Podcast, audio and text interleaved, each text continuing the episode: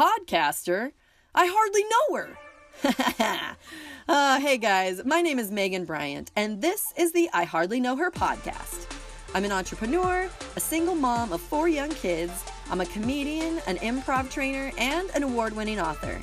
As I've been going through life, I've learned how much I love to share my stories, listen to others share their stories, and find connections of cool people doing cool things all around me every day. This is a podcast where I'm going to be all over the board personal growth, professional strategies, and my perspective and experiences on a lot of different topics. So join me, Megan Bryant, and let's keep in mind that we don't have to be a big deal to do big things.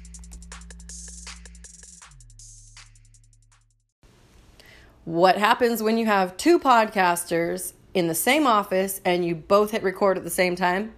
That's what this episode is. Uh, my friend Matt Dietz and I were talking about interviewing each other on our podcast, and then we thought, well, why not just do it at the same time? So that's what we did. Sat in an office, put our microphones out, and interviewed each other to go through a couple of different topics because what's interesting is he owns his own uh, insurance agency, and I, uh, as you are learning, uh, am in the realm of comedy and improv, and yet as small business owners, there are a lot of parallels, and I've admired him for a really long time and listened to his podcast, None of My Business, where this episode content will also be airing. Uh, because he really dives in in a connected way in the community, and I love that. Uh, really, what we what we share is a common interest in finding out more about people around us, looking for ways that we can serve and utilize each other's businesses so that together everyone can be successful. Uh, a lot of like mindedness. So I hope that you enjoy this episode uh, of a little bit of back and forth of why these types of relationships can be really valuable in the business space and in kind of helping with cross promoting and getting introductions into other audience by co podcasting. We can just introduce each other. Yeah. We'll do like a co intro. This sounds awesome. Do I just get to introduce however I want to introduce you? Yeah. Ladies and gentlemen, I'm here with Matt Dietz, golf pro, insurance wizard. Right. Um, one of the most supportive, entrepreneurial human beings from the local community and beyond that I've ever come in contact with. Well, thanks, Megan. And I am here today with Megan Bryant. This is the None of My Business show. We are doing something different today. We're gonna record. We're gonna record two shows at once. Yeah.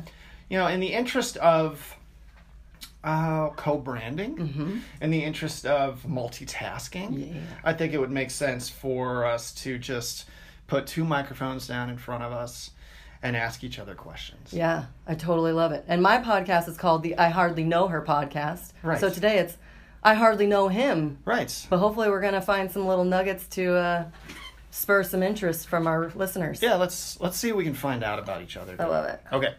So I've had you on my show before. It's been a while. Mm-hmm. Yeah. It's probably been over three years. At least. And you've been doing some different things. So let's get some people up to speed. Okay. I think when I had you on the show, you were just finishing, I think you had just completed the second year of the Idaho Laugh Fest. Mm-hmm. So, to give you a moment in time, what have you been doing since? Oh, and you just were about to publish your book. Yeah. Yes. Yeah, it was you had just, just kind of shared that with us. Yep.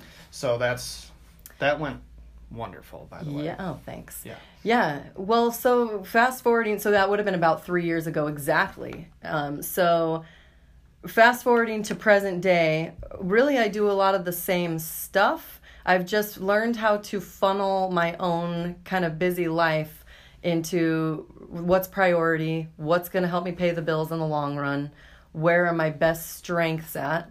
Because I do a lot of things. I've done improv, I've performed stand up, I have written my own book, but also freelance written for lots of different things. Right, you write for a magazine. I do. Well, I actually f- recently snipped that out of my um, my uh, like You no it- longer write yeah in the process of streamlining because then sometimes i'm also just an actor or like a model on an ad campaign so like i've shown up on the front of a magazine where people are like oh an article about megan but really i was just the model of someone that looks like a mom Right. for another company. Right. Um, so it does get really confusing for people to go, huh, you're kind of everywhere. You were on the movie screen. Yeah. Yeah. I have TV commercials that have been playing for years, different hairstyles, different levels of pregnancy. I know you're omnipresent, Uh, yeah, for which is or worse. good.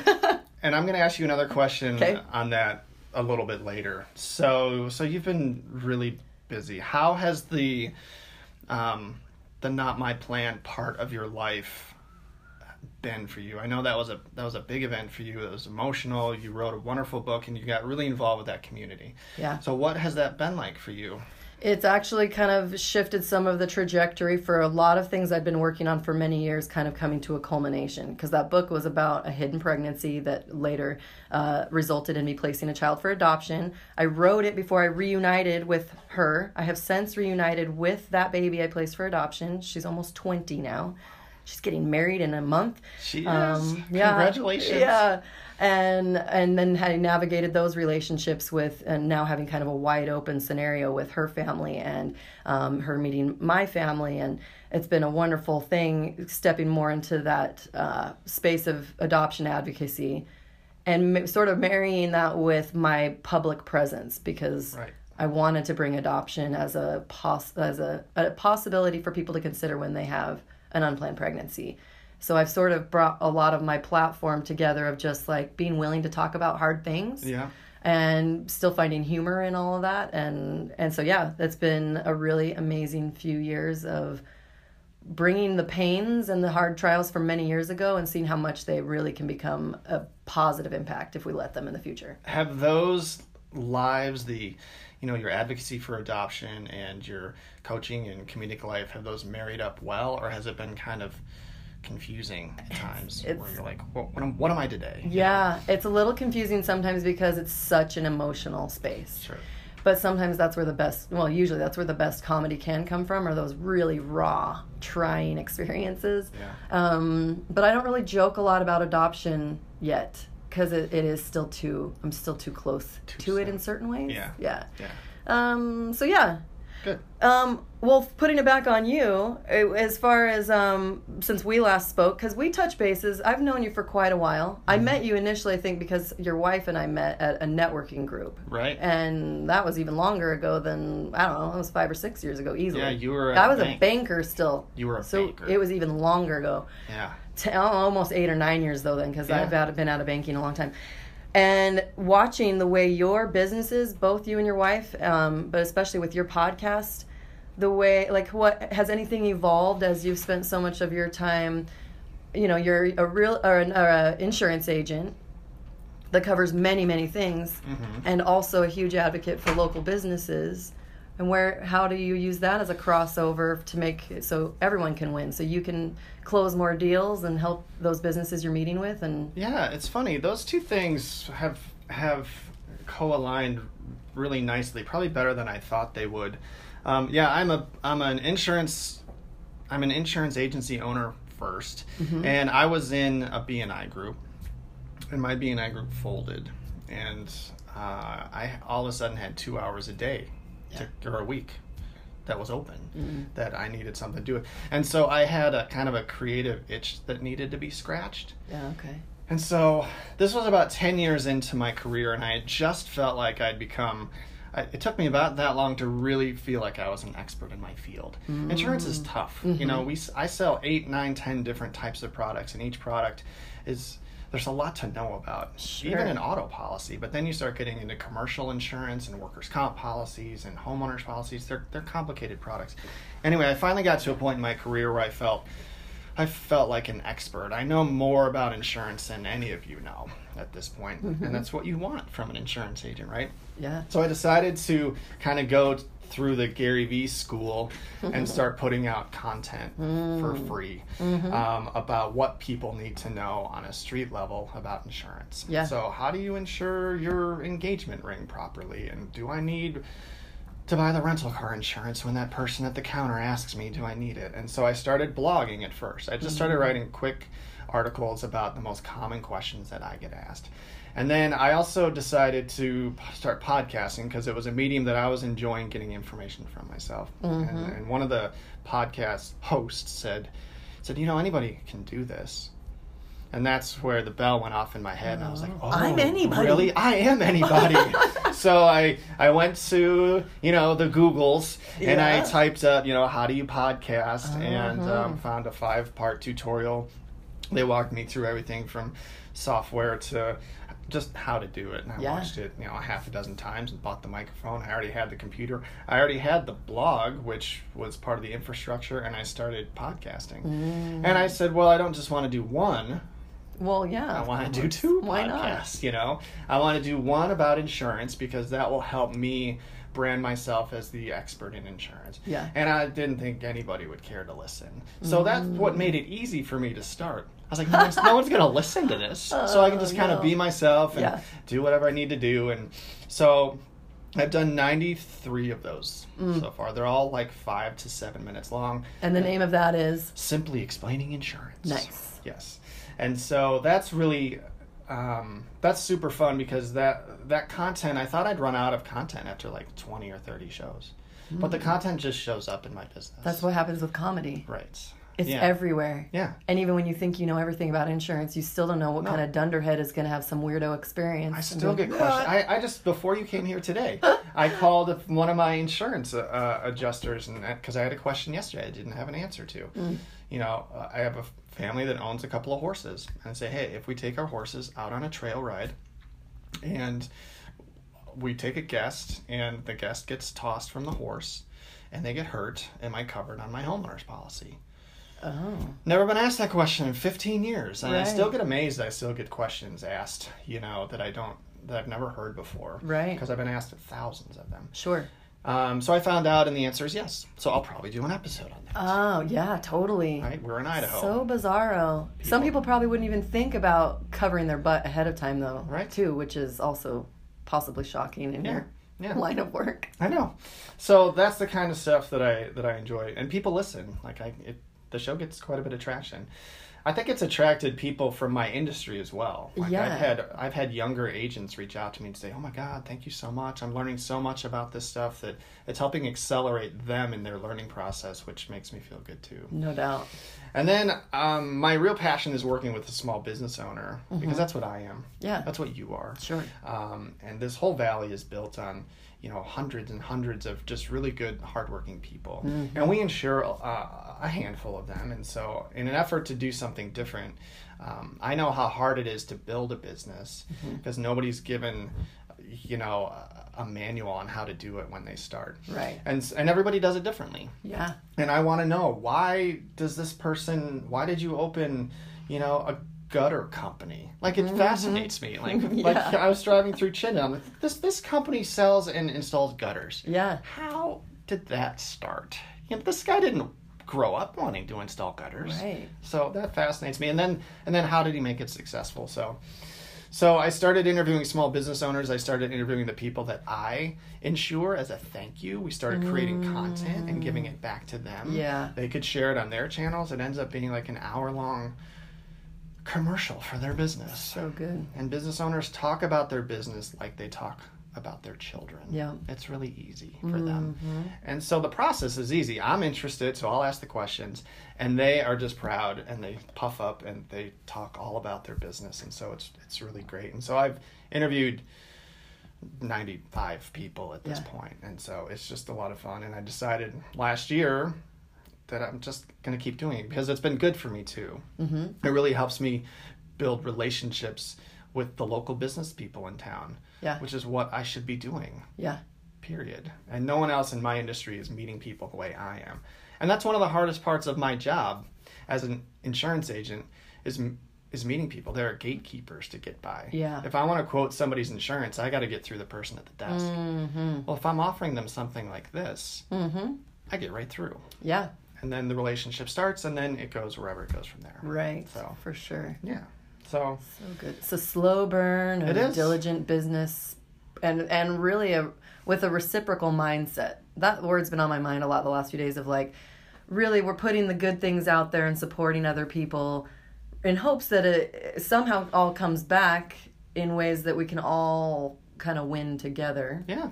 Well, the philosophy is simple. It's what I learned in BNI. It changed the way that I do my business. You know, the giver's gain, right? Oh, You've yeah. heard it. Mm-hmm. We've heard it again and again and again. But, but it's it is a it's a human quality that mm-hmm. everybody has, and if you give somebody something of value, their natural response is to reciprocate. Mm-hmm. If I gave you something just out of the kindness of my heart or for whatever, your immediate thought is, oh, well, I need to do something for you. Yeah. In some cases, they want to buy insurance from me. Mm-hmm. And that's great. In some cases, they want to help me connect with another guest Yeah. for the show. Right. Mm-hmm. And that's another connection that's good for me. It's all good. You Yeah, as yeah, long as your sure. heart is in the right place and you want to give something and you throw it out there in the universe, it'll it'll come back. Yeah, So, agreed. Yeah. Yeah. So I wanted to talk to you about branding. 'Cause Branding is something that's fascinating to me Yeah.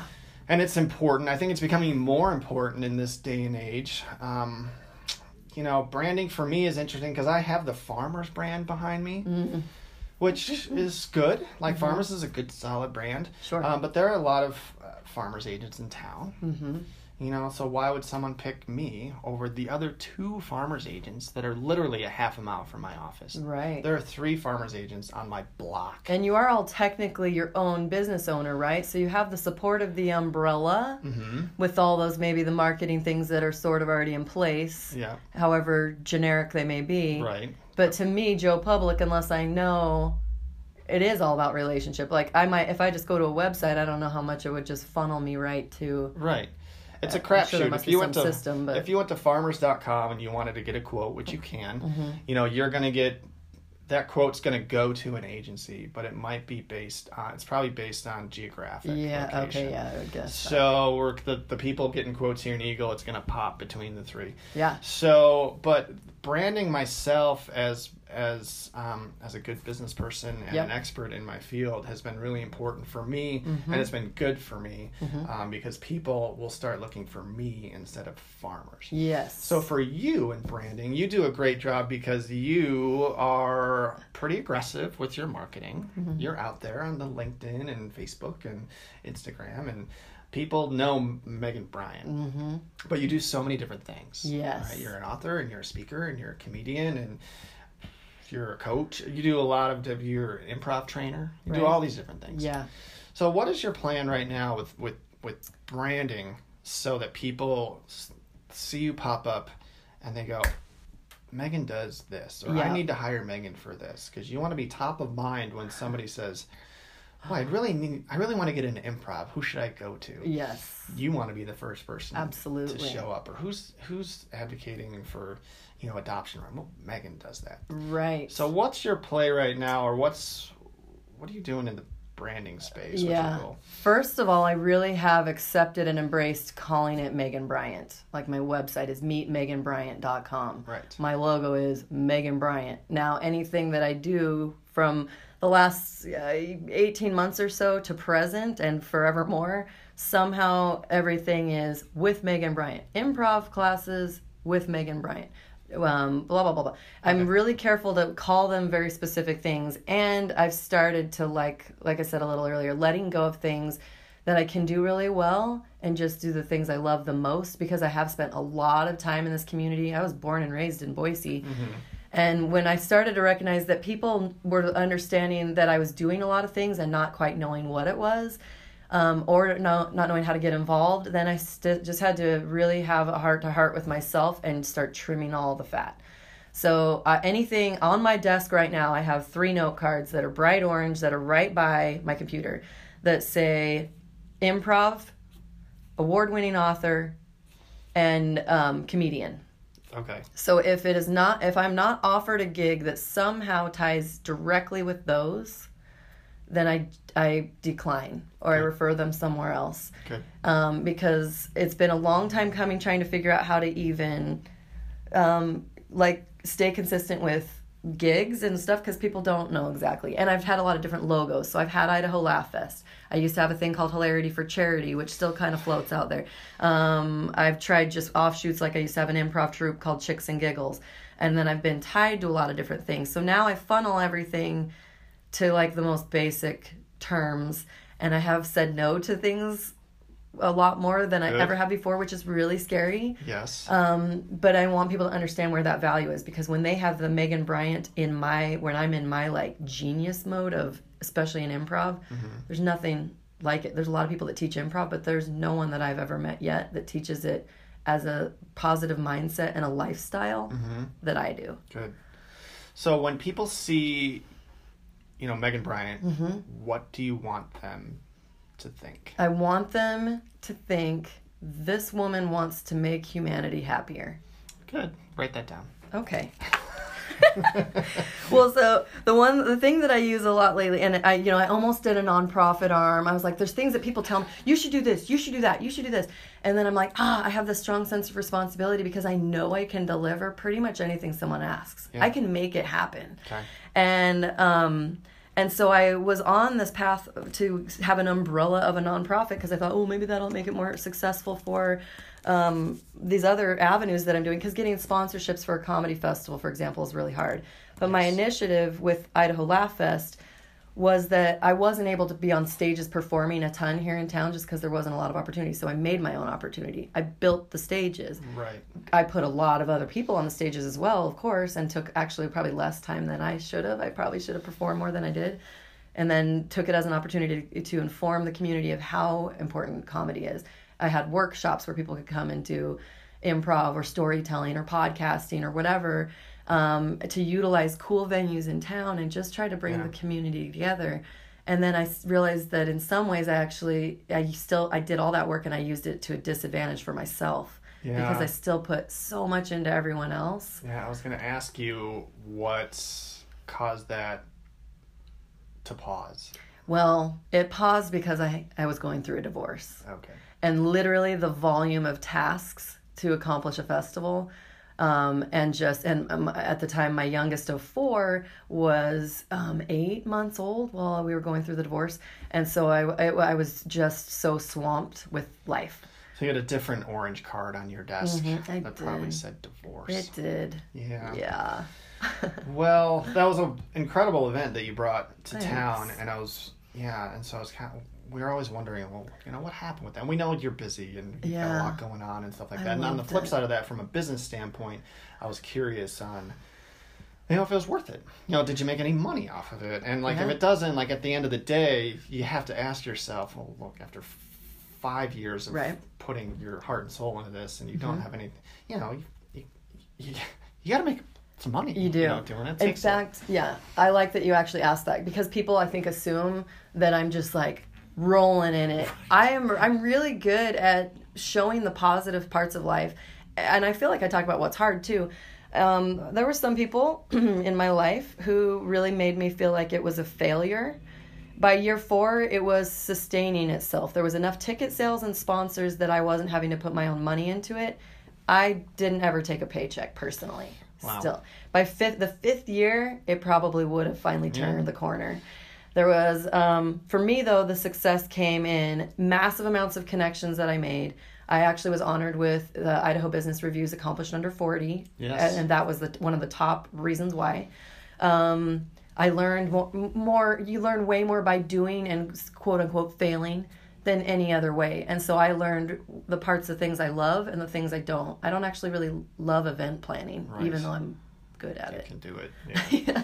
Well, you also recently won Best Comedian. Yeah, Boise, Boise Weekly's Congratulations. best local comedian. That's Thanks. outstanding. Not funniest. I like to point out they just said best local Best. comedian. It's like I'm the most persistent in chasing Right. my dreams. Well, that festival had to play a role in it because for years you Mm-hmm. you had to be aligned. When people thought Megan Bryant, you know, those two, the events and you were synonymous. Yeah. You know, so I mean, and it'll always be like that. For sure. Yeah. So, awesome. Yeah. All right. So um, before we switch away from branding, though, because we you, we kind of started with you and then we came on to my my side of things. What sets you apart in the way you brand yourself so people do look for Matt instead of the brand of farmers? Like what what special steps can you take? Or is that like where we go back to you doing your podcasting and you're doing things that are way outside of the box of the norm. Yeah, it's interesting. If you put me in my space and you compare me to the other people that own insurance agencies, and I can speak to the folks that I know are with farmers. I don't know what Allstate or State Farm do. Uh, the population of my colleagues. I don't I, I think they're pretty old school in the way that they do marketing. And I'm in groups and I I see what other people are trying to do. I know what people are trying to do when they enter the space to try and earn business and and it's we're not the most creative bunch of people, you know. people are still cold calling. You know, Uh-huh. people are people are afraid to go door to door. Um, I think the mindset for a lot of insurance agents are, I'm going to sit in my office and I hope someone comes in, or I hope the phone rings, or I'm going to work lists.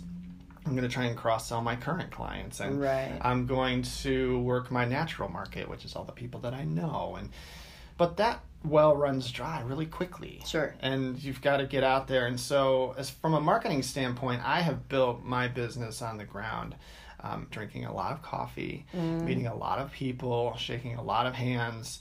Um, the networking groups and the things that I've done have been really good. I've just somehow.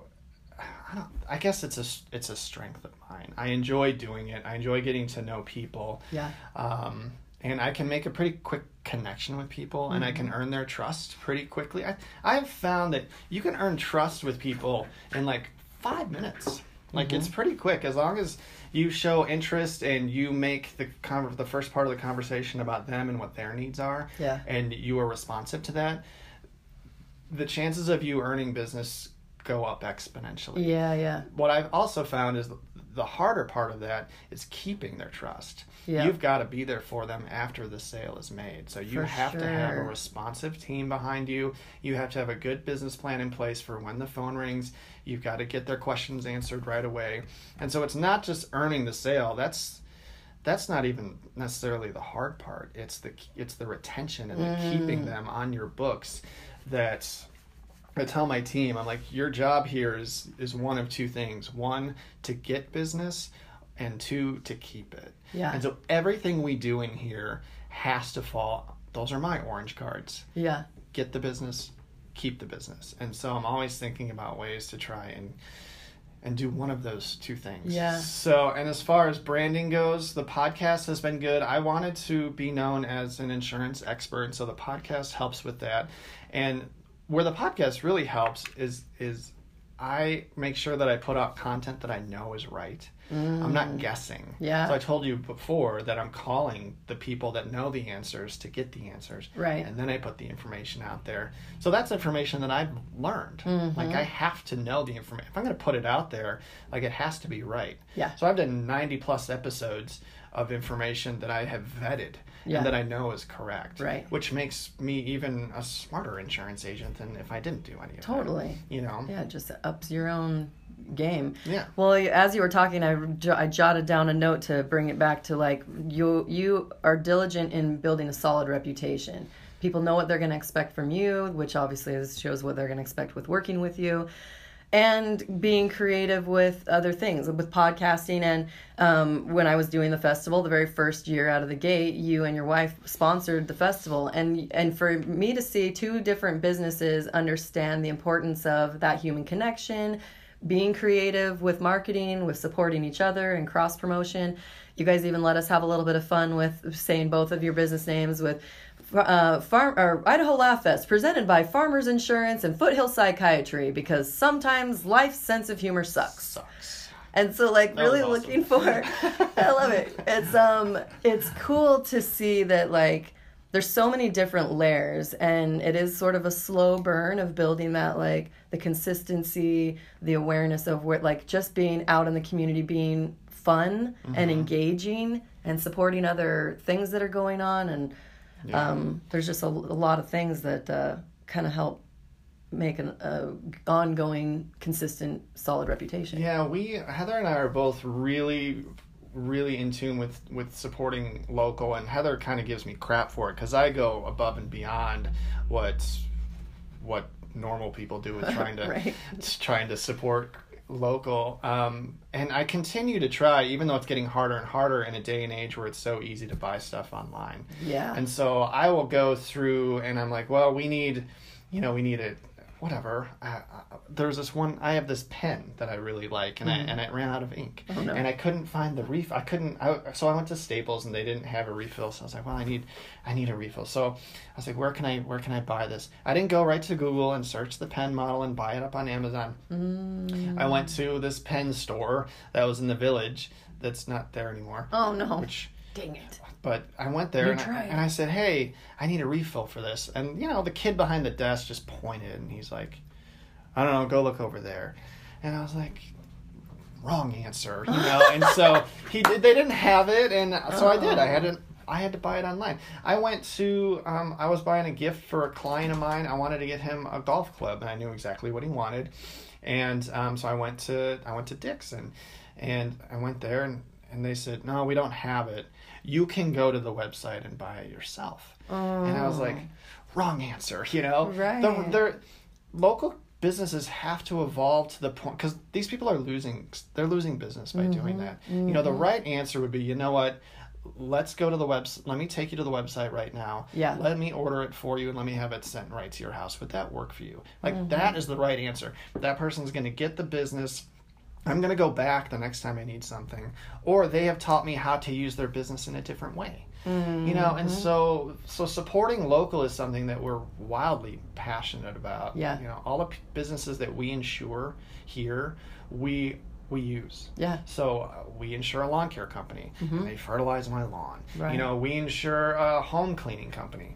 They clean my house. You know, mm-hmm. we eat out at the restaurants we insure, and we make sure that the business owners know that, Yeah. and that helps foster the relationship. You know, if you're going to support me, I'm going to support you. That's the mm-hmm. way that that I've built my business. I love know, that. and so it's been really good, and and it helps with retention. That other orange card where it's keep the business you know, they want to stay insured with me because they know I'm a client of theirs. Mm-hmm. So it just it just makes sense and it feels natural and it feels like it's the way it should be. you Totally. know? Well, I- and taking the time to let them know that. Like, a lot of times people are quick to jump on the negative stuff, and I hate when people attack small businesses that are local, especially if it's like, maybe you had the one bad day or whatever. right. And so, like, especially if I'm ever in a grumpy mood, I actually will seek who is someone local that I had a good experience with, and then I'll go do a positive review on their Facebook page or on Google or whatever, and just be like, you know what? And it makes me feel better to just change my own attitude to just put something nice out there that I know is helping because it's usually if I've had my feelings hurt on like someone tells me they don't like my style of comedy Right. because it, my style of comedy is my life Right. it is actually me. Right. And so when someone's like, "Oh, those jokes don't resonate," and I'm like, "Well, maybe it's because you're a guy and you can't relate to having five human babies come out of your body parts." I can't. And but that's the what I have to joke about because that's me. And so you have to be true to yourself. So especially when I've been hurt on my own because my own brand is really like me Yep. and it hurts my feelings if people are mean um, and so then i just am like okay oh, who can i go and give some love to so that i don't uh, sit here crying in my rocking chair for the rest of the night but I like that you said that. Like, I think there's good, a good thing. I would love for my name to be associated with like people going, Megan Bryant left this positive review. Megan Bryant did that. Like, I want, and it's because I really feel that it's not like a tooting my own horn type of a thing. Although I feel like people like you and I maybe don't toot our horns enough because Yeah. we want so much good for the world, but also like we just do it because that's the right thing to do and it feels good to do those good things. There's a fine line to tooting your horn. Right. Right. I think the way we toot our horn is we do good work. mm-hmm. and we let we let our work speak for ourselves. We let it show our character. We let it show that we are hard workers and that we're willing to do the right thing. Right. That's the kind of you know horn tooting that like that we do, and then the re- you know good stuff will will come from that. Absolutely. So- And oftentimes in a way different roundabout. Yes. Way. And it takes a lot longer. Yeah. it takes a lot longer and that's the other thing patience is something that is a common theme in my show is like people think that a lot of this stuff is instant and and i think that's a facade even the way that we can do things so much faster with social and Yeah. technology has done stuff that doesn't necessarily make business go faster for Right. certain types of businesses Sure. i'm not an online business and neither are you Mm. you know so we can put all this stuff out but uh, it takes a long time to kind of get embedded you know into the consciousness of of a community. Yeah. I wanted to ask you about worth because it's kind of something that you talked about earlier. You're saying no to things Mm-hmm. Yeah. more, which is awesome. It's Uh-huh. something that you actually referenced in your last show. You kind of started doing that and saying no to things because I think you read a book. Didn't you read minimalism at that What time? did I do? There was a several things. Uh, suddenly, several things in, involving worth were all hitting me at once. Yeah. There was a myriad of. So I think Wake up calls. it's important. saying no is important, but in the beginning of our careers, Mhm. like you can't really say no, No. because you need to get out there and you need to take whatever you, you can get. Mhm. Um, and in your industry, um, you were probably doing a lot of pro bono work. Mhm. You're coming in and coaching uh, teams or businesses for a free lunch, you know, Yeah. or whatever, or something like that. Um, but at a certain point in time, I think once you do that enough, you've earned the right to charge, right? Yeah. You know, or I'm not going to do this for less than a certain amount because you know I can do a good job and I've been doing it Mhm. long enough. I've built this resume. So, you know, how have you decided what to say no to? And what kind of things are you still willing to do, you know, for free? Yeah. You know, because I'm sure there's a back end to that, though, where like, look, Oh yeah. I'm going to do this Mhm. because I, I feel like it's, I'm going to get paid for it at some point. Yeah. I mean, there is, you know, volunteer work and activism and all that stuff is important, but at the end of the day, we For all sure. have bills to pay, and you've got four young kids, and Yeah. um, you got a lot going on. So, how have you managed to decide what to say no to, and and decide, you know, where your worth is? Because that that has changed a lot for, for all of us. Mm-hmm. It has. You know, as as our businesses become more successful. Yeah, and a lot of it is sort of a moving target still because like a comedy show is different than a corporate team building improv event Yes. and different than a keynote speaking event. So there's still um, I look at what the event is. I look at what the uh, how many people are going to be there. What is the demographic? Is it someone that I feel like is a good fit for my deliverable? Which most of the time that's an easy because I can cater to pretty much any type of person. Um, a lot of times I listen to how I was asked because if people present it as like hey we know your services are amazing and you've had these awards and you've you are very well known in the community we only unfortunately for this event have this budget like or whatever if they front load it with like something respectful Yeah. um, that makes me know that they they do see the worth already, and they're almost like, oh, we can we make this work out? What would you be willing to do? Type of a thing. Um, then there's some room for negotiation. Okay. Sometimes people, if they just come right out of the gate, most people will donate their time to us because we're a nonprofit. Right. A lot, I get that a lot. Mhm. Um, and then I'm going and having to feel like I'm proving my worth to someone who already doesn't think I have any value. And they don't really care what values are. A lot of those things, if you go to, I've been to so many different charity events because I MC a lot of them and I donate my stuff. So I'll donate sometimes a corporate training event and and you see these like hundreds of of bid sheets out and it's a blur of numbers. What everything to me loses value and significance um, all in the name of raising money and whatever. So there's some places to bend and um, and just accept that for what it is but i have learned to be pretty intuitive for myself of what i think like how many hours am i going to have to commit to this gig? Is there a lot of prep work? Is there a lot of kind of hand holding that i'm going to have to do for the client? Um, like i still use had had been helping people put on comedy show fundraisers for example but i do a lot of the here's how you do it and i still put tasks on them but i'm having to monitor the whole process. Yeah. so the number of hours for, for versus the paycheck is like peanuts. Yeah. Um, so yeah, some of them it's like, oh, that sounds like a good paycheck, but when it's a nine month commitment and X amount of hours per month that I'm having to work with a client, then it's becoming easier and easier for me to go, no, that's not my sweet spot. I I want them people to get the best Megan deliverable possible. And um, and then I do I volunteer and donate and serve people with my especially with improv because I know it changes people for the better so much that I'm like I know I already know myself well enough that I am always coming from a place of giving to begin with. So let me let me ask you a question about pricing. Mm-hmm. Because pricing is something also that fascinates me, and it's different for every industry. Have you ever like kind of spread your wings and asked for something that you think is is is quite a bit more than than you've asked before Uh-huh. because I feel like you're the type of person that would be like, all right, this person has come to me and they want me to do a gig or they want me to do a training or something like that, Yep. and you're like, well, I would normally charge, you know, whatever, five hundred bucks to do that for a day or something. Have you ever been like, I'm gonna I'm gonna ask for a thousand dollars, you know, ask for a number that is Mm-hmm. Oh, yeah. like almost uncomfortable for you, Oh yeah. but I think. Have you ever done that? I have several I'm gonna, I'm gonna try, and I think we do that for a number of reasons. We do it for jobs that maybe we don't want to do. Yeah. And you're like, oh, Partially. I don't really want to do this.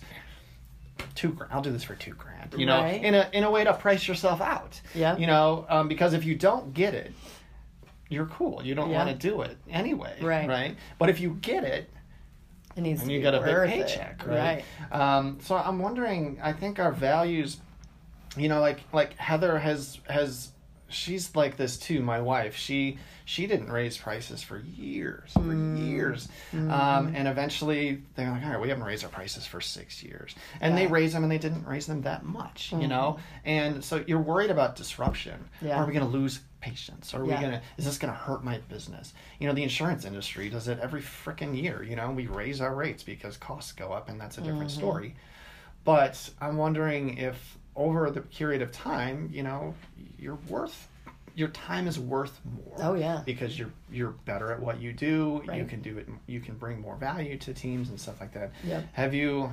Yeah. Have you ever gotten to a point where like, well, let's let's double prices and see what happens. Yeah, yeah. On and it's still sort of like I, look, I I still look at every bid individually, but then I try to think, okay, I do some research about the company or the organization, and then there's been a couple times where I threw a pretty big number out there, bigger than I normally would, and they're like, great, Yeah. done. And then I'm like, crap, could I, I have know. asked for double that? It's like getting Ah! it's like getting an offer on your house the day it hits the market. Yes. Like, I am getting more comfortable with having pretty open conversations with them. I try to jump on a phone call to be like, what exactly is the event? Because there still is a big difference between like a keynote for an hour versus a three hour improv workshop for 50 people. Sure. So when I understand what their event looks like and what the what they're picturing, like sometimes I can even do a thing where it's like, "Oh, well, what did you pay your last speaker?" cuz I'm sure that's probably something that would be within the range that we could discuss. okay. And then I kind of put it back on them to loosen their lips a little bit about what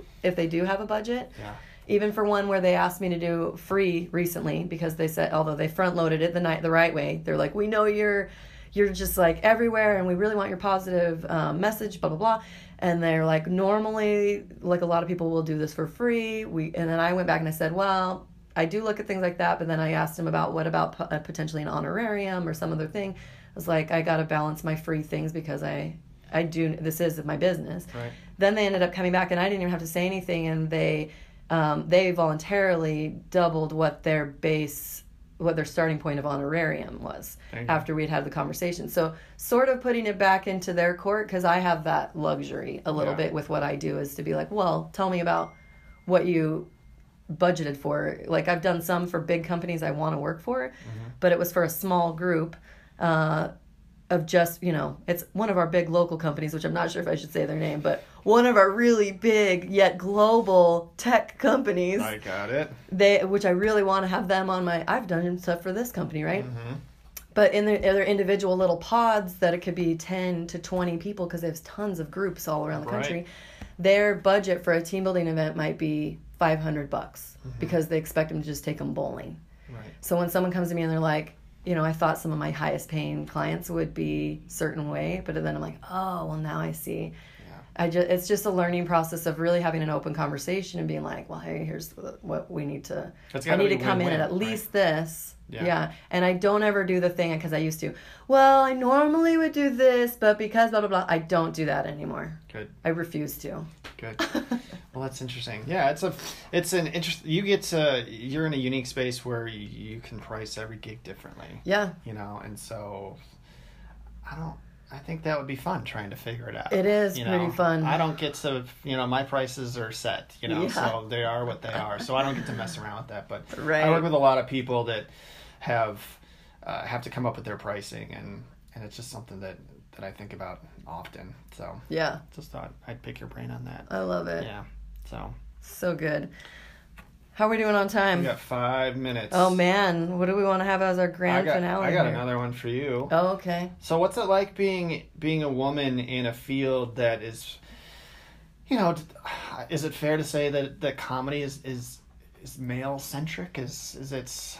Uh, are there more men than women in? I would say there probably still is statistically wise. I feel like there's been a pretty good shift lately, though, of women really stepping up. Really, in all areas. This is a time that's actually pretty exciting to be a Mm-hmm. Woman.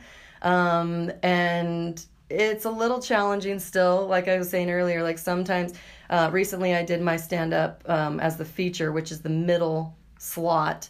Um, at, at the comedy club here and so it was a guy and then me and another guy both of those guys don't have kids one of um they're just different types of jokes and so then me being single mom with all these babies blah, blah, blah, and i had a couple of lines about divorce and some stuff about just my own you know seeing things through my lens is very different Yeah. than the, than theirs.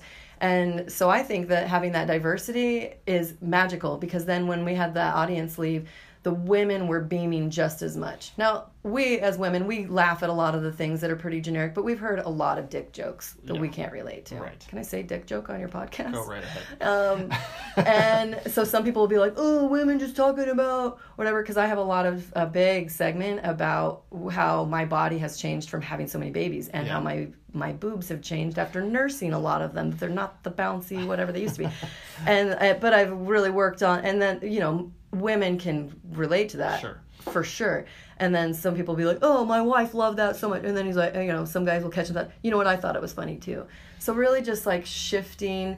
I think that women are at a pretty good advantage right now Yeah. if we can remain true to ourselves and keep our um, keep our focus on doing the greater good for ourselves and other women because there's still a lot of women who are angry Yeah, I was gonna and are, ask you. are hurting the cause. what's the support like you know woman to woman you know Mm-hmm. that's that's something that has been an issue for probably ever you Mm-hmm. Yeah. know uh, where it's you know you're competing against each other for Yeah. one thing or another you Right. know um, what is your feel for the climate out there for you know the women business owners supporting each other not seeing each other as competition um, helping each other out mentoring each other you know is that is that turning a corner do you think Mm-hmm. I will say, I think that you can. They're both present. The people who are mean and spiteful and bitter and looking at the, everything from the competitive edge are definitely there if you look for them. And then so are the very large doses, the collaborative women, the ones that are really trying to lift each other up. If you're watching closely, you can see the difference, and you just have to pick a side. sure So I think the other ones will always be there. It just comes back to finding where you feel like you are being supported. And if you hear this is one of the things I teach in my improv workshops because obviously it's like fun and wacky, but there's actually really good life principles. If you are being yeah butted, which is the opposite of yes and, if you hear mm-hmm. someone Yeah. s- hear your idea and they go but yeah but then you are being shut down and you're not being supported. Mm-hmm. Just that easy you can recognize. Do you, so they're both there but do you try and ever turn those people gently. do you think it's that's a movement that that will ever happen where it's like or do you think this is just human nature mm-hmm. and like you're gonna have the A group and the B group and the A mm-hmm. group are gonna be the ones that are pissed off all the time and only in it for themselves and not trying to collaborate and help each other out and the B mm-hmm. group is where you live and it's like you know you want to help people is there any come over to my group you know Yeah. it's it's nicer and it's better over here and it'll serve you more and you'll Yeah. be happier you know less edgy is I love to extend it, and it has to be in a way that they think it's their idea. Yeah Because no one's going to change unless they see why it's important for them to change. yeah And, and you can't just say, you're the one that's making everything suck. Like, you're the meanie. You're the one spewing negative things. You're the one tearing down other women. They won't hear it. They're so in a fog. This is probably true for men, too. I obviously focus on my own my own kind uh, as it were but i like to just make sure that anytime i am met with adversity i match it with love and respect and i move away from it Yeah. i just keep moving and i just put love on it and i keep going because someday i hope that they will see that you just can't force someone Yep. um, So I don't know if that necessarily answers. I think that anything in our world, like as it's getting, there's so much energy of things that the divisiveness gets stronger in some ways, and people do pick sides, but people can change sides whenever they want. Yeah, When they're thing. sick of hearing their own bull crap, they can come over and hang out with us. I had a good conversation with friend Jacob Norby. You know Mhm, of him. And anyway, we've we've talked about this before. Where it's like, you know what? There's there's a lot of hate in the world right now, and, there, and there's a lot of divisiveness, and people are picking sides and really digging their heels in. And he and I had a good conversation, and it, we really both kind of came down to the fact that it's like, look.